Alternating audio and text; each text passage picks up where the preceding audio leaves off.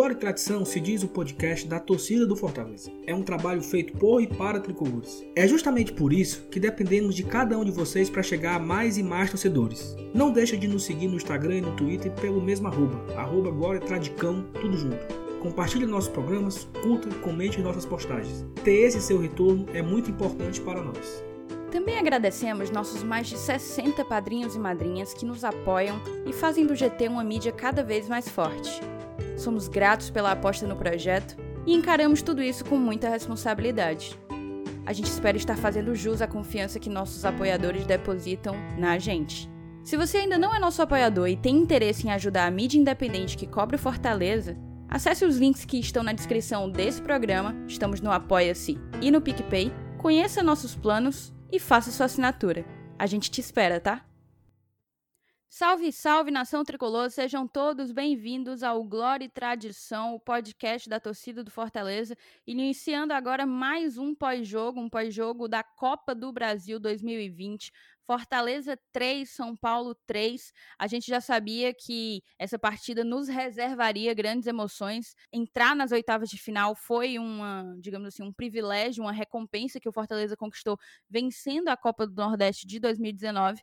E essas partidas, tanto o jogo de ida como de volta, vinham sendo aguardadas há muito tempo pela torcida tricolor acabou que de fato entramos em campo e por uma série de percalços a gente não conseguiu sair com a vitória. O Fortaleza esteve à frente do placar em três momentos, em três oportunidades e o São Paulo foi a cada a cada gol que levava o São Paulo ia empatando e empatando e empatando. O Fortaleza terminou o jogo com dois a menos. Eu não lembrava qual tinha sido a última partida que eu tinha assistido do Fortaleza em que nós tínhamos tido dois atletas expulsos. Isso acaba com qualquer partida de futebol. Não é possível jogar futebol com nove jogadores em campo, né? Então a gente tem muito para analisar, muito para discutir aqui. Mas antes de tudo, eu já cumprimento os meus fiéis escudeiros, meus amigos que estão sempre aqui trocando essa ideia comigo e com você, querido ouvinte. Felipe Miranda e Helenilson Dantas. Seja bem-vindo, Felipe. Fala pessoal, novamente uma honra estar aqui com vocês hoje. Hoje com minha colega Thaís, meu colega Lenilson, o nosso amigo Saulo. E pois é, né? Olha, Thaís, é, um jogo como esse é até complicado a gente saber onde iniciar, o que, que começa, a gente pode começar a falar. Foi um jogo completamente diferente, ou completamente igual, se é que a gente pode usar também isso, ao que a gente estava vendo ultimamente, né? Um Fortaleza que joga para cima, para frente, que vai atrás do seu resultado, mas que novamente por fatores que não são considerados naturais, porque, na minha opinião, expulsão, você expulsar um jogador de campo é algo que não é natural, faz parte do jogo, faz, mas não faz parte de todo o jogo, não tem que acontecer esse tipo de coisa. E se eu pudesse usar uma palavra para definir partidas como essa, ou essa partida de forma específica, é detalhes. Pode ser detalhes pequenos, detalhes grandes, detalhes importantes, detalhes não tão importantes assim, mas detalhes. Estamos jogando um jogo de Copa, não é um jogo de Campeonato Brasileiro.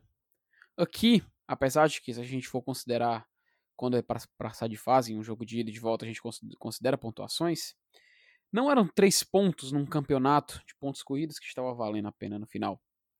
Era a vantagem para a classificação de uma próxima fase num torneio eliminatório. Então, nesse contexto, cada detalhe se torna cada vez mais importante, cada vez mais relevante. Seja esse detalhe pequeno ou esse detalhe algo maior. Hoje, o Fortaleza foi afetado por detalhes pequenos e detalhes grandes. Eu espero que a gente consiga debater e falar sobre esses detalhes nesse programa de hoje, porque é cansativo chega até ser. Eu não vou nem dizer inadmissível, porque é algo que está se tornando recorrente, por incrível que pareça. Então, eu sinceramente vou logo passar a bola de volta para vocês. Espero que a gente possa comentar essa partida maluca, essa partida completamente inesperada, porque eu, como torcedor, eu, como consumidor de futebol, não esperava ver o que eu vi hoje. E espero que os nossos ouvintes é, compartilhem desse sentimento, porque eu tenho certeza que nem o torcedor mais frio do Fortaleza hoje conseguiu manter a paciência diante de tanta loucura que a gente viu em campo. Enfim, Espero que a galera curta mais esse episódio do Glória e Tradição. Como eu sempre digo, passe adiante. Eu também tenho algumas coisas para pontuar, mas antes de tudo eu vou passar primeiro a bola para o Elenilson. Seja bem-vindo, amigo. Beleza, Thaís? E aí, um abraço pro Felipe, para todos do Fortaleza que escuta a gente. E é como o Felipe estava falando aí, é um, a gente viu semana passada um jogo elétrico entre Fortaleza e Atlético Mineiro, mas esse jogo de, de, de agora, dessa quarta-feira última, contra o São Paulo, né, ele tem exatamente esse ingrediente a mais, né, que é uma competição de mata-mata, né? Ou você você joga de uma vez por todas para fazer o resultado em 180 minutos, ou você está fora da competição. E esse ingrediente é, é por deveras, ele, ele incrementa, né? Deveras incrementador de um, de, um, de um sentimento de desejo de vitória é, que flui mais do que aqueles de, de, de, pontos corridos que, que você pode perder aqui e se recuperar mais na frente e tal. Então, é como o Felipe falou, esse, esse confronto tá, tem, tem esse ingrediente a mais. E a gente né, vai falar exatamente sobre esse confronto de que, de, de, que o Fortaleza gosta de ter. É que a gente já viu que o estilo do Rogério, quando enfrenta é, estilos São Paulo ou estilos é, Fernando Diniz, né, times que jogam e que deixam jogar, né, são sempre partidas boas de se assistir, com muitos gols, com muitas emoções, e é sobre essas emoções que a gente vai falar hoje, a gente vai destrinchar esses 90 minutos para o torcedor tricolor. Perfeito, amigo. É exatamente isso, entende? Eu acho que a dimensão da partida, a importância dela para a história do Fortaleza, o Fortaleza que não tem um bom histórico em mata-matas, que, enfim, a importância do. A, a, sem sombra de dúvidas, a Copa do Brasil é a competição mais rentável aqui que ocorre aqui dentro do, do nosso país, né? Uma competição nacional mais rentável, sem sombra de dúvidas. Então, avançar de fase é importante para nós por N motivos, por N razões. E o primeiro tempo demonstrava, parecia ser um, uma primeira etapa, um, um, prelúdio, uma introdução de uma enorme partida, de uma grande partida, um, eram quantos gols até ali? Quatro gols já tinham saído até ali, entendeu? E, e, foi, um, foi realmente um grande primeiro tempo, na minha concepção. A gente vai poder trocar uma ideia sobre isso. Agora, no segundo tempo, o assoprador de apito, né? Que foi escalado para a partida de hoje, Rodolfo Toski, ele perdeu a mão. E, inclusive, eu trago aqui uma, uma referência que o Rogério fez mesmo na coletiva. O Rogério geralmente é, as pessoas costumam acusá-lo de chorar muito, né? Tipo, reclamar demais, seja de arbitragem, seja disso, seja daquilo. E na coletiva de imprensa ele falou que o, o Toski perdeu a capacidade de conduzir bem o jogo. Ele perdeu a mão, realmente. Ele perdeu o controle do jogo, né? E na minha concepção foi exatamente isso que aconteceu. A expulsão do Felipe, na minha opinião, foi justa. Na minha opinião, foi justa aceito perfeitamente quem discorde, era um lance interpretativo, mas é aquela coisa, se não expulsasse, seria ok, mas se expulsasse, estava super justificado. Se expulsasse, estava super justificado. Agora, a expulsão do Carlinhos, ainda que o Carlinhos possa ter dado causa, possa ter desobedecido uma orientação do Tosque, que era de sair pela linha de fundo ou sair por qualquer linha sei lá, que eventualmente ele tenha orientado e, e, ir em direção ali a, ao meio-campo, né? Aquela saída tradicional dos jogadores, ainda que, que isso tenha ocorrido, a gente tem que pensar, no caso, o árbitro da partida tem que pensar, principalmente um árbitro experiente, tem que, tem que pensar que ali a gente estava aos 45 minutos, era aos 45, salvo engano? Era um pouco antes, né? Eu não, não tô lembrada agora. É, 43 minutos do segundo tempo. Aos 43 minutos do segundo tempo, o Fortaleza já tinha um jogador expulso, já jogava com um a menos.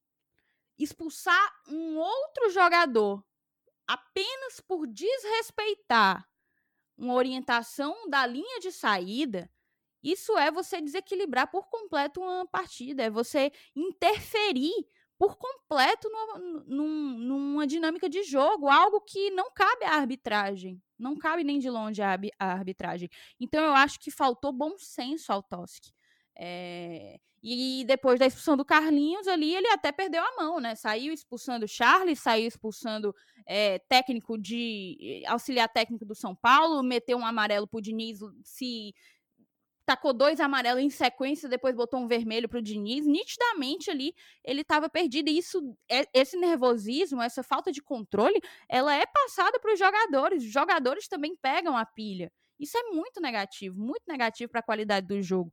Mas enfim, é, eu quis dar essa introdução para que a gente acabe não perdendo tanto tempo falando da, dessa arbitragem que, sem sombra de dúvidas, é bastante questionável. Mas vamos seguir o nosso roteiro de sempre nos pós-jogos. A gente geralmente começa falando da escalação. A escalação do Fortaleza foi bastante semelhante àquela que o Rogério levou ao confronto contra o Atlético Mineiro, né?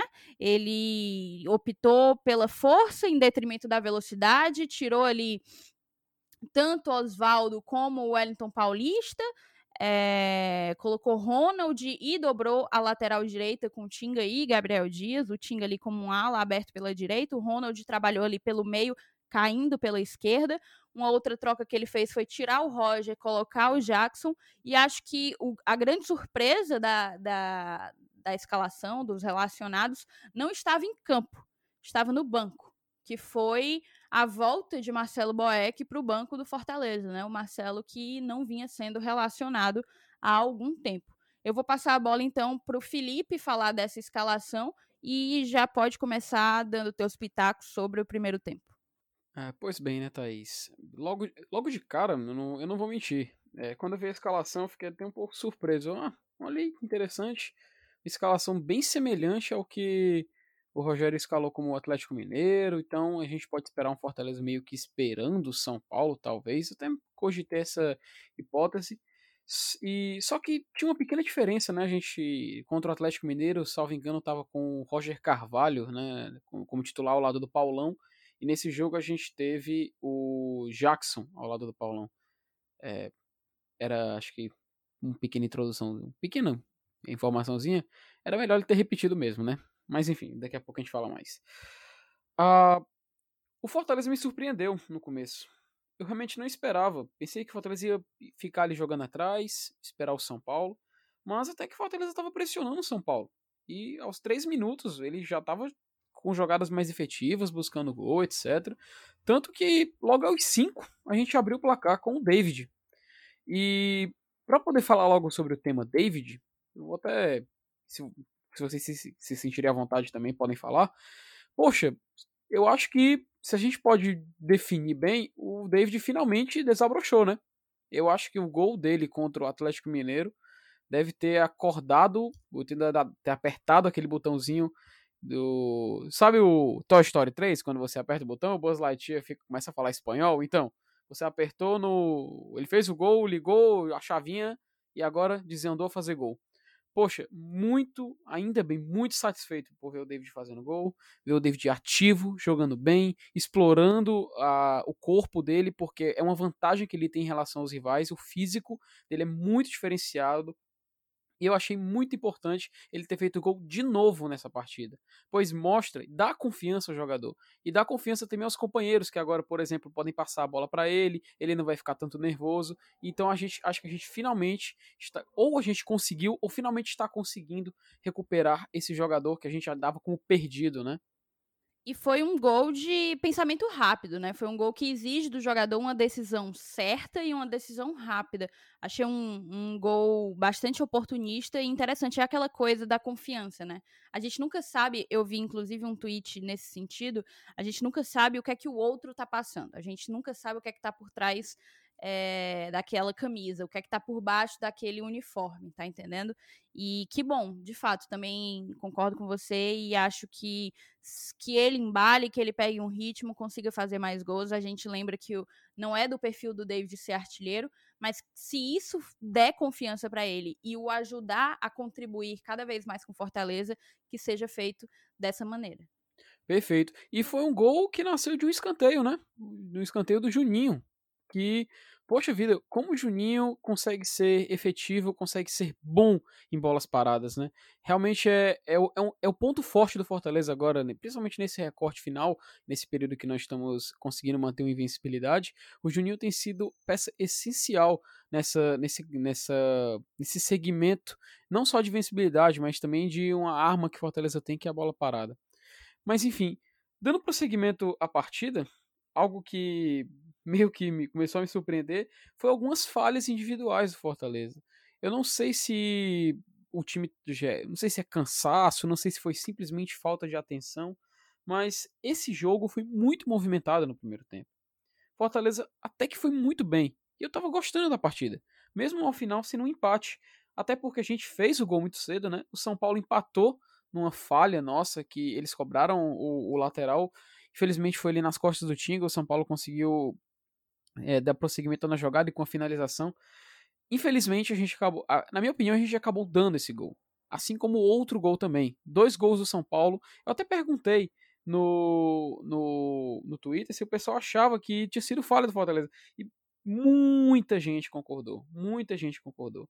Eu acho que inclusive foi unânime. Eu acho que eu não vi. Eu, eu cheguei, eu até perguntei: é exagero falar que Fortaleza deu dois gols ao São Paulo? Muitos falaram: não, não é exagero. Fortaleza realmente deu dois gols ao São Paulo. É algo que a gente tem que prestar mais atenção. Afinal, uma competição eliminatória, uma competição mata-mata, algo que não se deve fazer é levar gol. Você não fazer gol, tudo bem, desde que você também não leve. Agora, a partir do momento em que você começa a dar oportunidades para o adversário e o adversário aproveita essas, essas oportunidades e converte em gol, você se vê na necessidade de fazer outro para tentar empatar ou superá-lo, né? Pois é, eu não sei se eu chego a concordar com a ideia de que o Fortaleza deu dois gols ao São Paulo porque o São Paulo precisou construir para chegar nesses gols. Mas sem sombra de dúvidas, o Fortaleza facilitou e muito a vida do São Paulo. No caso do primeiro gol, eu não sei se o ouvinte que está acompanhando o programa com a gente vai se lembrar, mas o gol do São Paulo ele parte de um lateral, um lateral que o São Paulo só ganhou por causa de um lateral nosso, em que o Felipe Alves toma uma decisão totalmente equivocada, totalmente equivocada. A gente tem um lateral nosso pela esquerda e o Felipe Alves sai totalmente do, do, do seu posicionamento, sai da área para receber essa bola. Não precisava, não era necessário. Com certeza a gente conseguiria fazer uma saída de bola tão eficaz quanto com os nossos defensores, mas não. O Felipe aparece ali completamente deslocado e pressionado, ele acaba chutando a bola de qualquer jeito para se livrar dela e chuta a bola para a linha lateral do lado direito. Ou seja, a gente bateu um lateral para o Felipe devolver a bola em lateral para o São Paulo. E a partir desse lateral que o São Paulo bateu lá do lado direito, foi que saiu o gol do time paulista. O time paulista que chega ali em maioria, em superioridade numérica, porque a nossa marcação não consegue acompanhar o Brenner, salvo engano, é o Brenner que chega em velocidade, infiltrando na área e pega a, a, o cruzamento rasteiro lá que, que passam para ele. Eu queria também dar um, uma ouvida nas impressões do Elenilson sobre esse primeiro tempo. O primeiro tempo é o que a gente pode comentar assim de uma forma mais é, futebolística, né? Porque foi o momento em que ficou 11 contra 11. É, foi um jogo um jogo bastante disputado, um jogo interessante, apesar de, de vocês aí, como já comentaram, é, as falhas, né?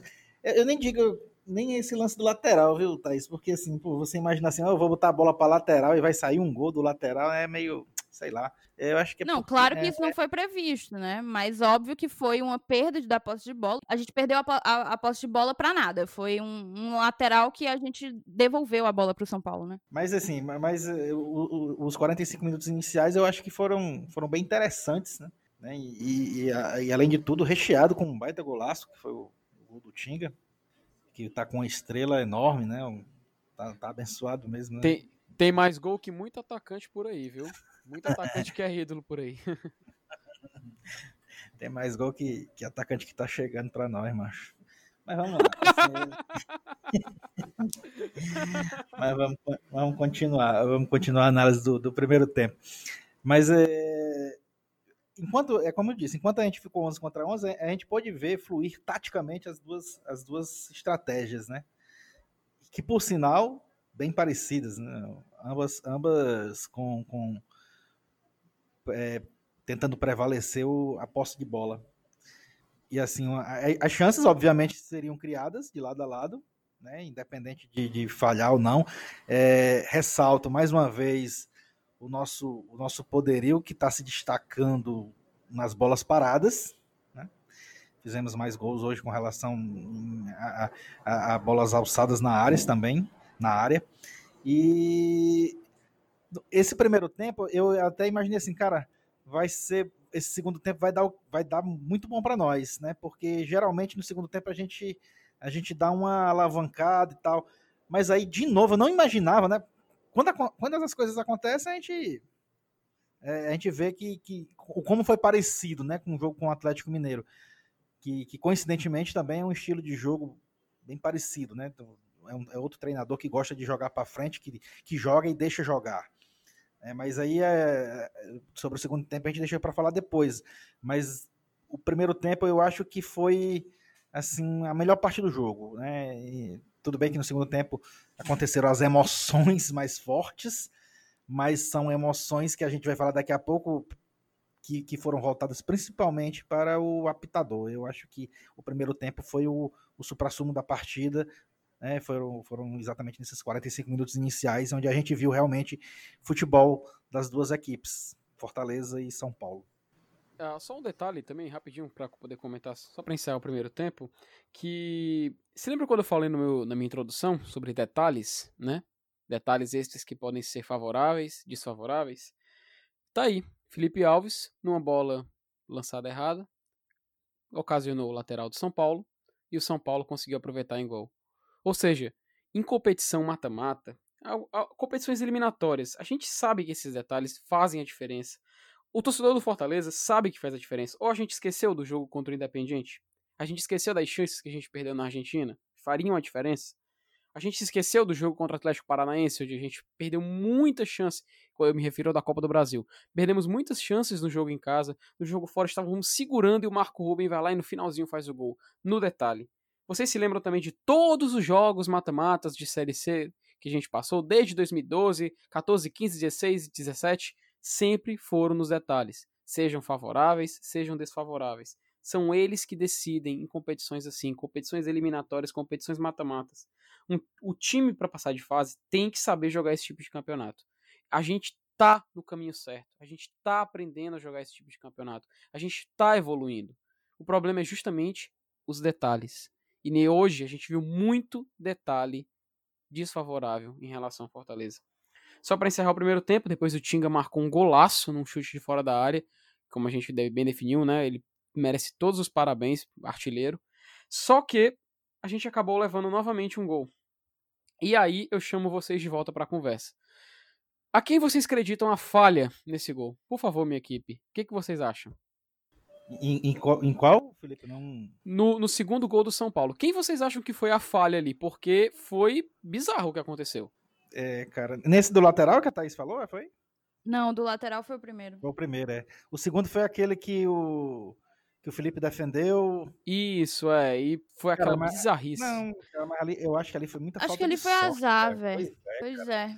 Também entendo baita de uma defesa. Assim, aquela bola era pra ter entrado logo no, no, na conclusão. Uma paulada, Óbvio, pode ter havido, pode ter havido erros de marcação ali na recomposição do sistema defensivo. O próprio Rogério falou na coletiva que ele identificou quatro erros cometidos pelo Fortaleza no primeiro gol do São Paulo e dois erros no segundo gol do São Paulo. Eu não consigo identificar, eu, acredito, eu, eu aposto mais em uma questão de falta de sorte mesmo. Você vê que o, o Felipe, ele até defende, mas a bola bate no joelho vai, dele, no que, ele tá ali, no que ele tá caindo ali no chão, se, se contorcendo para agarrar a bola, né, para abraçar a bola, a bola bate no joelho dele e entra total. E ainda teve o que a gente pode perceber no lance completo, inclusive é, eu sou da sugestão do torcedor do Fortaleza poder é, assistir os melhores momentos e perceber isso, que tem um erro também de marcação, né? O jogador do, do São Paulo que faz o segundo gol, tô me falhando o nome agora no momento. A gente não, não teve um jogador que acompanhou ele. E, na, é claro, isso é uma visão pessoal agora. Se você for perceber no replay, sério, não é marcação, mas percebam. O, o, Juninho, ele tá voltando, meio que acompanhando o jogador que vai marcar o gol, e ele esbarra no juiz, cara. Ele esbarra no árbitro e meio que meio que para ali, breca e não consegue alcançar, mesmo que ele conseguisse dar um boost de, ve de velocidade. Ou seja, parece que. É, cara, não tem outra palavra. É de, são detalhes. E, de novo, um detalhe negativo atrapalhando nesse lance. Seja o detalhe do nosso marcador não conseguir chegar a tempo, e seja o detalhe do Felipe Alves acabar meio que se, se contorcendo, meio se confundindo, a bola batendo no joelho, entrando no gol, ele salvou. A bola não chegou nem a balançar as redes nesse segundo gol de São Paulo.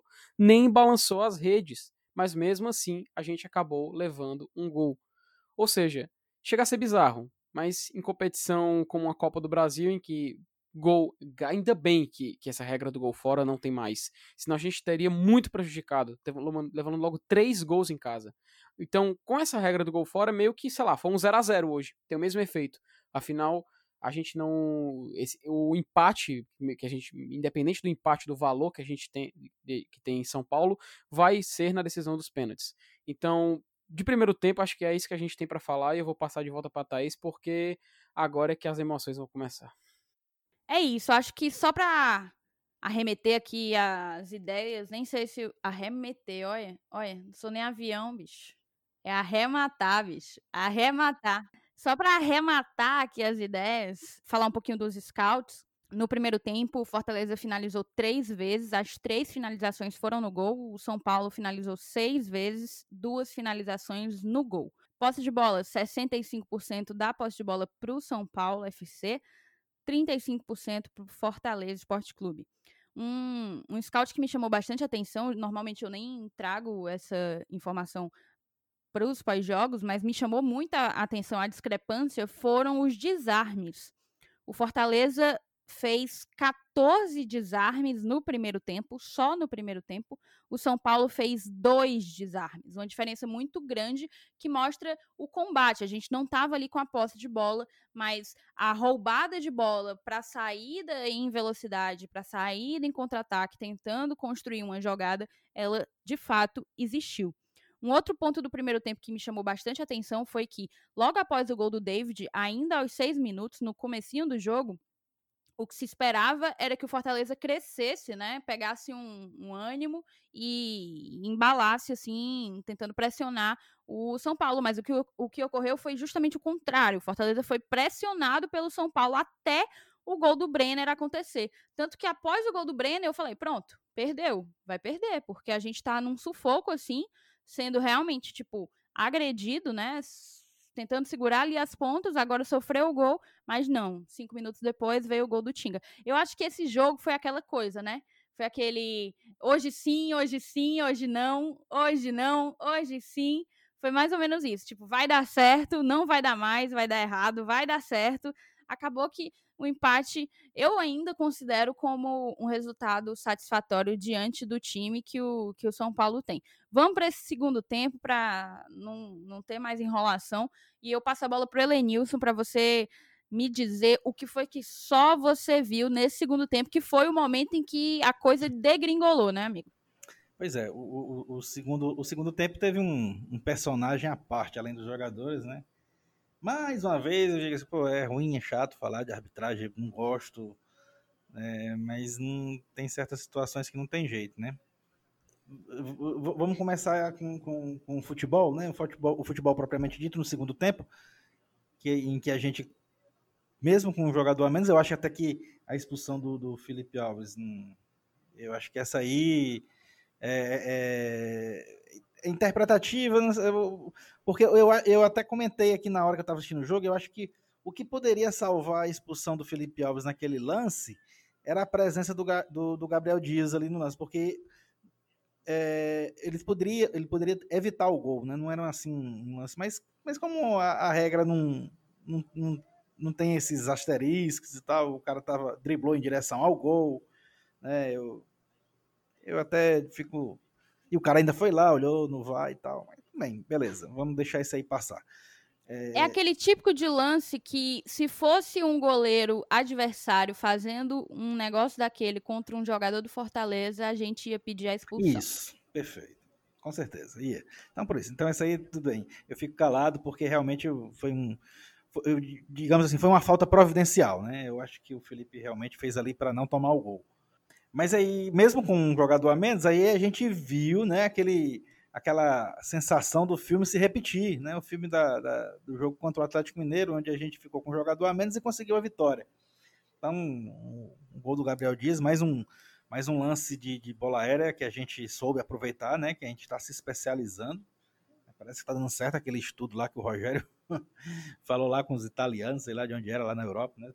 Com relação a essa, essa questão de aprimoramento da, da, da, da bola alçada na área, do jogo aéreo. Mas aí, é... só que ainda tinha muito chão pela frente. E o lance que decidiu o jogo foi aquela a situação lá da, da substituição do Carlinhos. Eu disse assim, quando eu vi o Bruno Melo é, se preparar para entrar, eu disse assim, pronto, agora vamos decidir o jogo. Só que eu não imaginava que o jogo teria decidido antes da entrada do Bruno Melo, né? Segundos antes, né? Que foi quando o Carlinhos foi substituído, não sei o que, que rolou ali, se o, se, o, se o árbitro pediu para ele sair pela linha de fundo, ele não aceitou, e o que ele disse, né, realmente leitura labial não dá para fazer, e a gente fica imaginando que deve ter sido alguma coisa muito feia, né, para ele ser expulso daquela maneira. Eu acho que nem amarelo ele tinha, né, no, no decorrer do jogo. Eu acho que ele tomou toda a punição ali, naquele momento, naquele lance. E e ali, com dois jogadores a menos, aí sim. Aí o bicho pega, com, ainda com aquele bastante tempo de jogo para o final. Aí realmente fica difícil a gente comentar do jeito que comentou com relação ao primeiro tempo, né? Um futebol de estratégia de lado a lado. Aí 11 contra 9 não tem estratégia, é, é pressão mesmo. Foi o que a gente viu, né? E Infelizmente o São Paulo conseguiu furar num, numa bola alçada na área. É, conseguiu furar nossa, nossa retranca de finalzinho de jogo, que onde não tem tática, a tática ali é o é bola para dentro, é bumba meu boi, é tira daqui que eu boto para ali. E aí, infelizmente, não deu para segurar, mas assim, com relação à tática mesmo no segundo tempo, não dá nem para a gente comentar muito por conta, por conta disso, por conta dessa diferença numérica, né, e dessa decisão do árbitro de, de expulsar o Carlinhos, ele o motivo só Deus sabe e ele sabe. Foi, vai colocar na súmula, a gente vai ver depois. Né, mas aí a palavra dele é que vale, não tem como a gente contestar. Provavelmente ele vai botar algo que justificará o seu ato. Infelizmente é a palavra dele que vai valer. É, provavelmente ele vai botar algum xingamento a mais, né? Como a, a, a cerejinha do bolo. Não, não cumpriu a orientação para sair onde que ele mandou e ainda deve ter xingado o árbitro. Provavelmente uma atitude impensada que prejudicou demais o Fortaleza e nos tirou, sem sombra de dúvidas, o, a vitória, né? O triunfo. Mas assim, Felipe, queria te perguntar, como a gente teve essas duas expulsões, né? Principalmente a expulsão do Felipe Felipe Alves, é, acaba que muitas das substituições do Rogério foram substituições para apagar incêndio, né? Ele teve que tirar o, o Felipe Volante, que estava fazendo uma partida muito ruim até ali, inclusive. Houve um momento de discussão entre ele e o Paulão, que estava com a faixa de capitão na partida dessa quarta-feira. Trocou o David pelo Yuri, eu acredito que foi uma, uma. teve ali uma confusão, né, na, naquelas substituições, o que rendeu até o cartão amarelo para o Max, que acabou entrando sem autorização, sem ser efetivamente é, substituído. Aí o Jackson saiu porque sentiu, a gente volta a discutir a questão, a questão física mesmo do, do Jackson. Ele é um jogador que constantemente tem frequentado o, o departamento médico, né? Ele sente bastante lesões. Isso é uma pena, porque ele vinha numa sequência bastante interessante. A gente vinha até comentando que as entradas de Jackson e Roger no lugar do Quinteiro, que já tem algum tempo que está que tá fora, elas estavam dando segurança, estavam sustentando bem o, o padrão da nossa zaga, não à toa com os gols que o Inter sofreu nessa rodada, nessa 16 rodada que, que aconteceu nessa quarta-feira, e se eu não me engano termina hoje, na quinta-feira. A gente, o Fortaleza, é a defesa mais vazada, né? Menos vazada, perdão, a defesa menos vazada. Então, voltando à questão das expulsões, houve mesmo uma, meio que uma, uma questão de apagar incêndio. O Yuri, que entrou no, é, no lugar do David, logo depois da expulsão do Felipe Alves, acabou saindo para a entrada do Bruno Melo, porque quem ia sair era o Carlinhos, que acabou expulso. Enfim, é, eu queria que tu desse as tuas impressões sobre o que é que o Rogério tentou fazer com essas substituições e o que é que só você viu nesse segundo tempo. Pois é, né, Thaís? Rogério tentou fazer. Acho que ele tentou simplesmente o possível, o máximo possível que ele tinha, que ele tinha à disposição. Porque o árbitro, na minha opinião, contaminou o resultado da partida. Ele contaminou o jogo. Depois que. Aquele acontecimento de Fortaleza 2 e Atlético Mineiro 1 já tinha sido absurdo por tudo que a gente presenciou. A gente tem um pós-jogo inteiro gravado. Inclusive, se você quiser, nosso ouvinte quiser escutar, tá, tá aqui à disposição no feed. E novamente a gente passa por uma situação muito semelhante, na minha opinião, até mais danosa. Eu só não considero mais danosa ainda, porque foi na Copa do Brasil. Se esse jogo fosse no Campeonato Brasileiro, eu acho que os danos seriam bem maiores para o Fortaleza.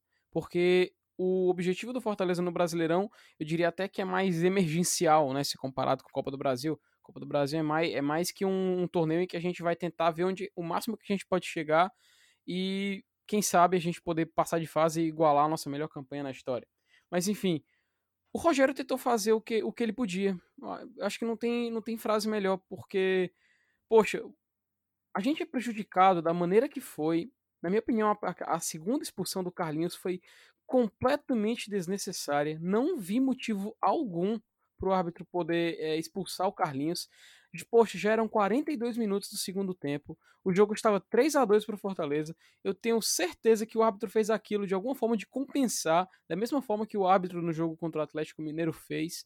Ou seja, é algo que parece que meio que o um modus operandi desses árbitros. Eu não sei qual é a recomendação, não sei qual é o critério, mas nós, eu como torcedor, como consumidor do produto futebol brasileiro, Campeonato Brasileiro, Copa do Brasil e afins, eu confesso que eu me que eu, que eu, não, eu não gosto de ver isso. Poxa, gente, por exemplo, a gente paga é, ou então a gente assiste, paga ingresso, paga um pay-per-view, assina qualquer tipo de serviço de streaming para poder assistir um jogo.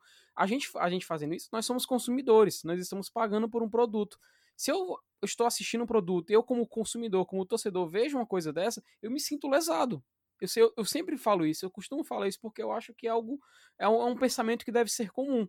E esse árbitro, infelizmente, ele, contaminou o resultado da partida. E nesse lance do Carlinhos específico, eu acho que foi o lance mais incontestável dele na partida. A gente pode falar é, a respeito do, da, da, expulsão do Felipe Alves, a gente pode falar do pênalti no último minuto, que na minha opinião, é, ainda bem que não foi dado pênalti, porque realmente não foi. Inclusive o, o, o Sandro Meirahit também, na central do apito, falou que não foi pênalti. Enfim, para resumir, nesse segundo tempo, eu acho o que. O Sandro, que, salvo engano, não expulsaria nem o Felipe Alves, nem o Carlinhos. Sim, perfeitamente. Que nem, e não expulsaria nenhum dos dois. Até ele falou: o jogo não precisava disso. A partida não pedia isso. O árbitro simplesmente apresentou critérios que, como a gente, como acabei de definir anteriormente, eu não entendo de onde eles tiram, de onde eles tiram essas, essas, é, essas ordenamentos. O que, que eles têm que fazer? Por que, que sempre está sendo assim? E por que, que é só com Fortaleza? É, é, é, chega a ser curioso. Chega, a, gente começa a, a imaginar teorias conspiratórias, imaginar coisas assim é, fora da, caixa, da caixinha. Mas, poxa, por favor, eu só, eu só peço. Eu sei que eu sei que esse árbitro não vai escutar o, o nosso podcast. Nosso podcast é voltado para ser do Fortaleza. Mas se eu pudesse falar algo para ele escutar, ou então para qualquer outro árbitro, escutar, árbitro poder escutar, é por favor, tenha critério. Por favor e que não seja um critério tão questionável como nós, nós vimos nas partidas contra Atlético Mineiro e São Paulo. Enfim, eu acho que de segundo tempo, eh, a gente não precisa nem falar muito de gol. Poxa, o Gabriel Dias né, fez, um, fez um gol de cabeça, o que passe do Juninho. O Gabriel Dias homenageou a, a, avó dele, que foi que falecida. O cara ainda foi pro jogo. O cara é um guerreiro demais de ter ido pro jogo a gente tem, Inclusive, mandar, né? Ele, o Gabriel provavelmente também não escuta a nós, mas há jogadores que, que a gente sabe que escutam, então é, queria de fato mandar as nossas condolências, nossos sentimentos aqui em nome do Glória e Tradição para a família do Gabriel. Foi a avó dele, a dona Cleusa, que ele consiga resistir e eu agradeço a ele por ter honrado a nossa camisa hoje, mesmo no momento de tanta dor. Sim, sim, foi um guerreiro, foi um guerreiro ainda fa... ir lá jogar, ter cabeça para jogar, fazer o gol, enfim, só tenho palmas para ele. E para encerrar sobre o segundo tempo, o Rabicro ainda fez aquela loucura, aquela pataquara de querer, ah, vou compensar. Compensa como? Expulsando pessoas do banco do São Paulo. E detalhe, né? O Charles foi expulso como sempre, mas enfim, isso aí já é já é, no, já é normal. É o sangue francês, sei lá, cara. O que, que tem que, que tem que o Charles ir pra expulso, cara? Ele é muito. Ele é muito. Eu não sei se é uma recomendação, eu não sei se é dele mesmo, eu não sei. Enfim. É, é até engraçado o Charles ser tantas vezes expulso, jogos a, a milhão aí. Mas enfim, pra, pra encerrar mesmo. Só que agora a gente tem que aguardar esse jogo da volta, né? O jogo vai ser no dia 25, 25 salvo, salvo engano, num domingo às 8 e meia da noite. Enfim, eu só espero que, que, uh, que essa partida seja tranquila, diferente do que aconteceu, que a gente viu hoje, e que a gente possa entrar em campo de, é, e buscar essa classificação. É isso, Felipe.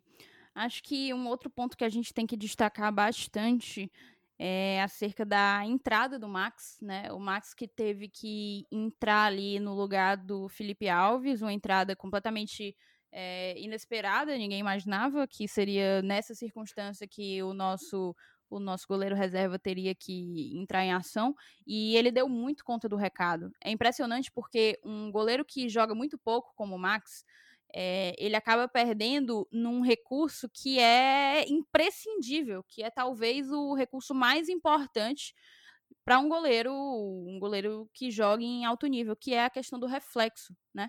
E o Max demonstrou estar tá com um reflexo muito afiado, muito em dia. Ele pegou ali pelo menos umas duas ou três bolas, uma delas muito difícil.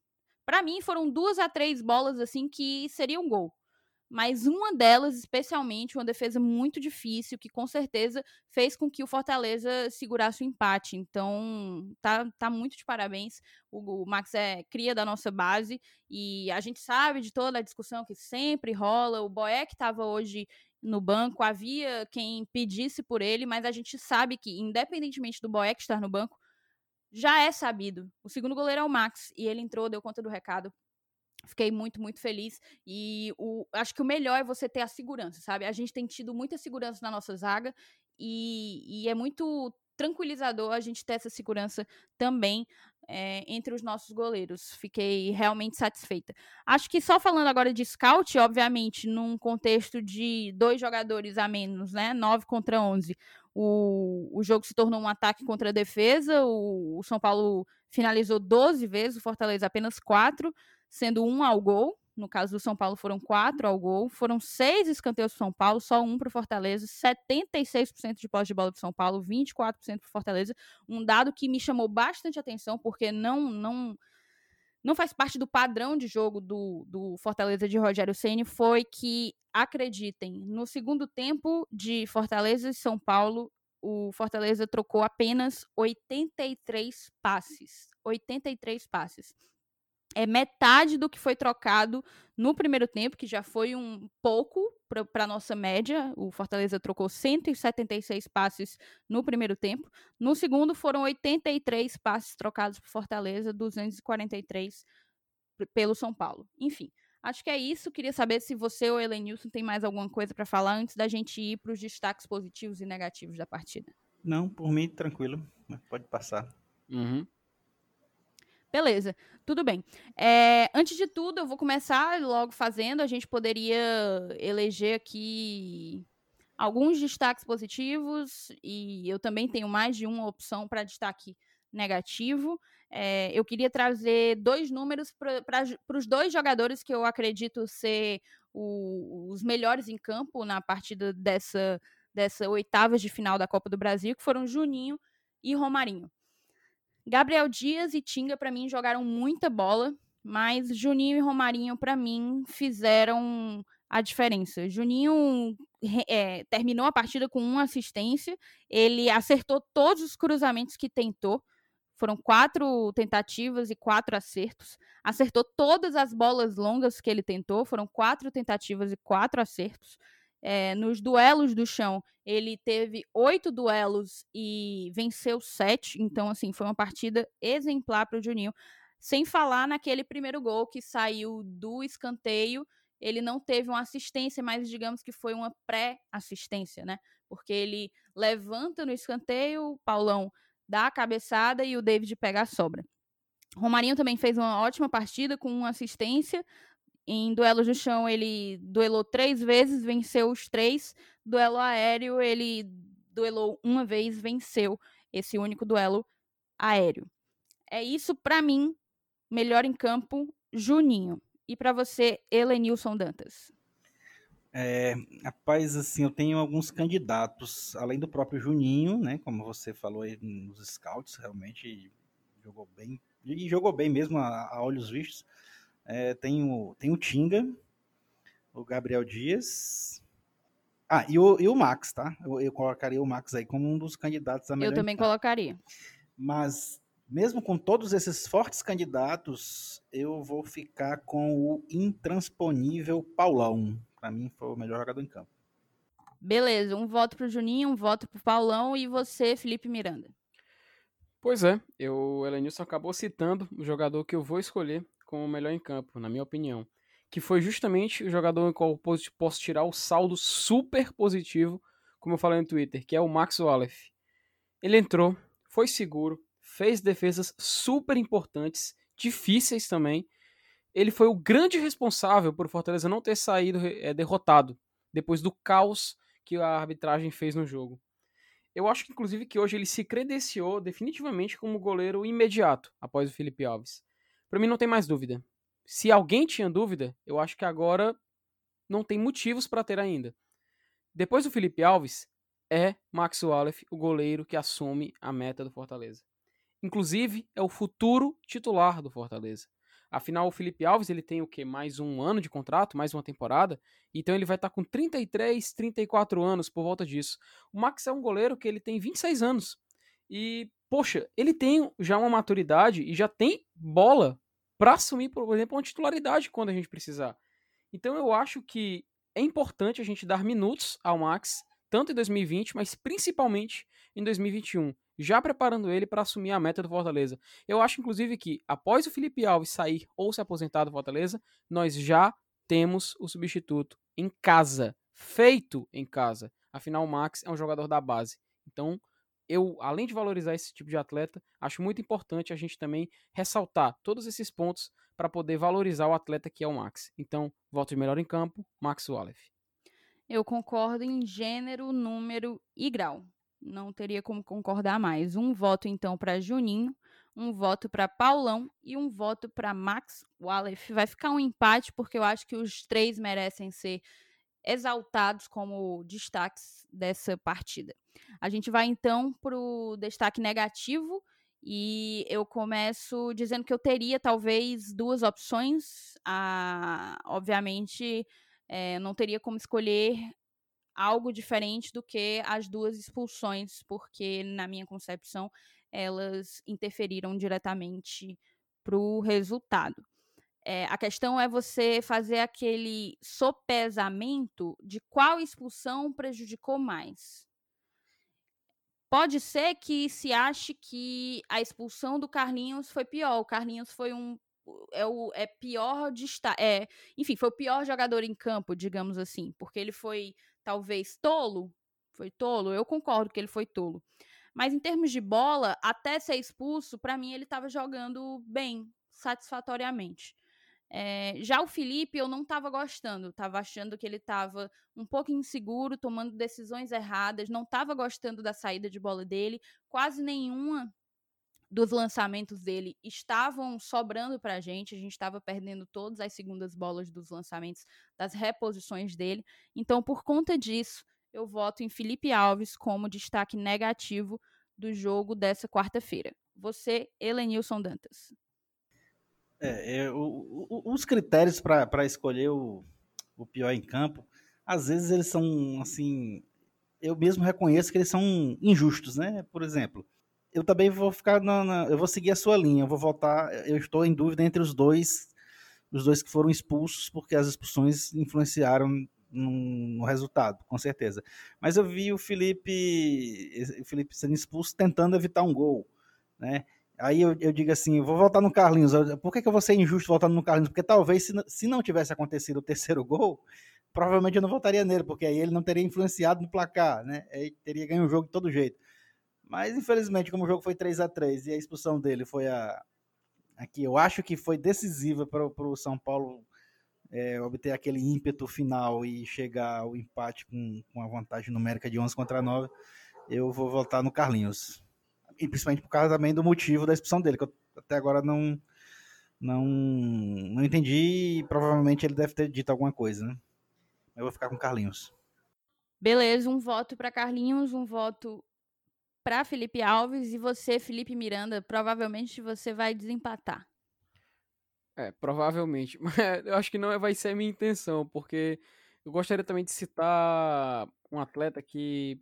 Não vou dizer que ele foi ruim hoje, não. Não, não, é, não é querendo dizer isso. Mas uh, eu tinha uma expectativa grande sobre a atuação dele na partida de hoje, que era o Jackson eu não, eu não sei se o Jackson é, corresponde. Eu, eu, não sei se eu tava com expectativa alta, esperando muito, uma atuação muito boa dele, mas eu achei algumas falhas dele, principalmente nos, nos dois primeiros gols do São Paulo, no, no segundo, acho que principalmente.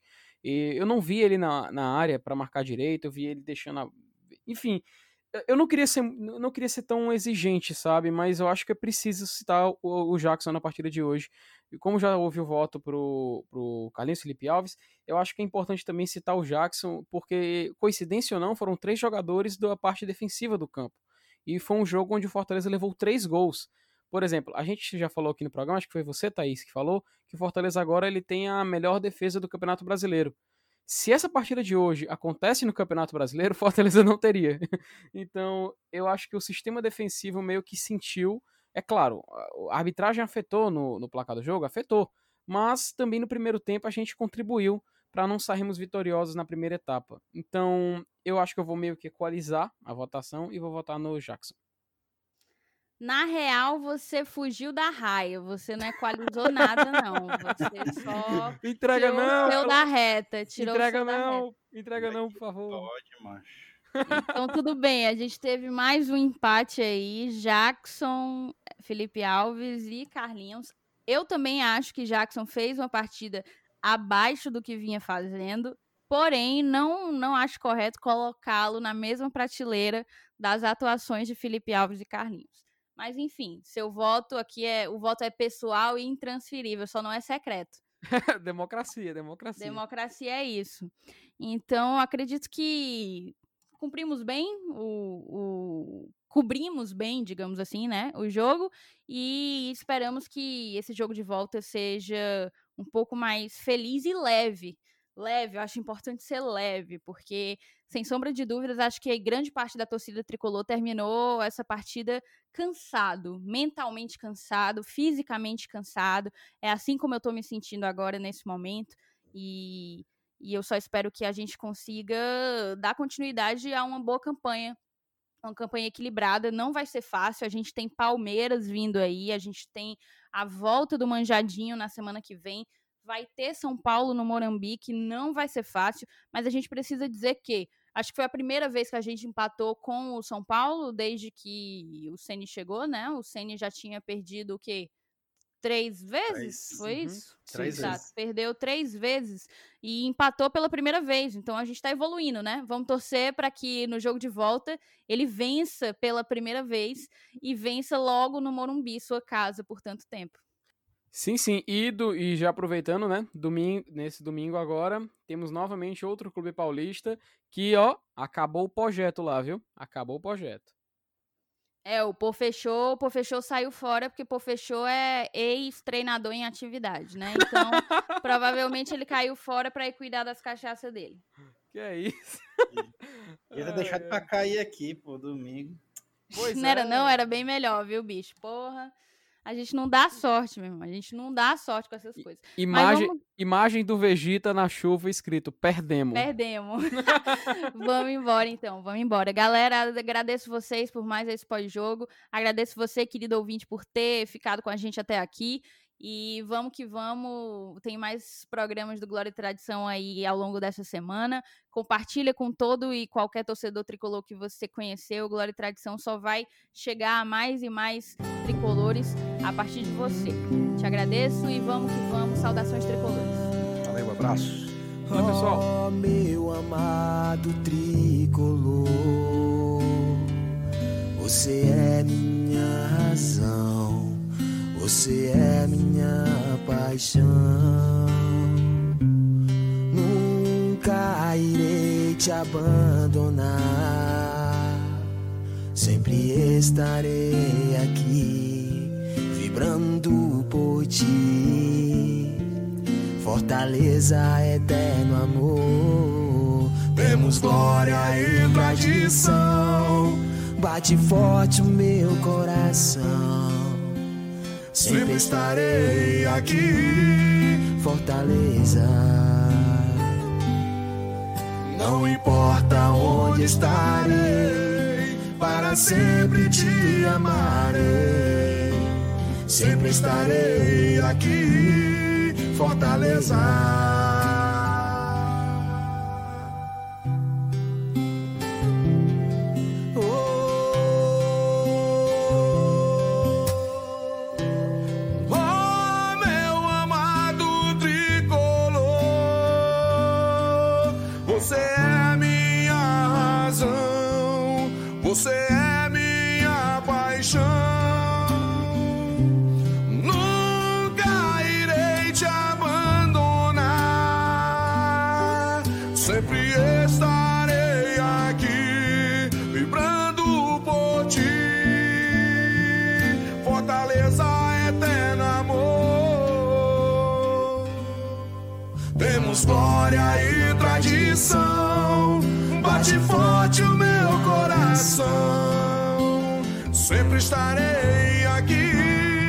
Fortaleza. Não importa onde estarei, para sempre te amarei. Sempre estarei aqui, Fortaleza.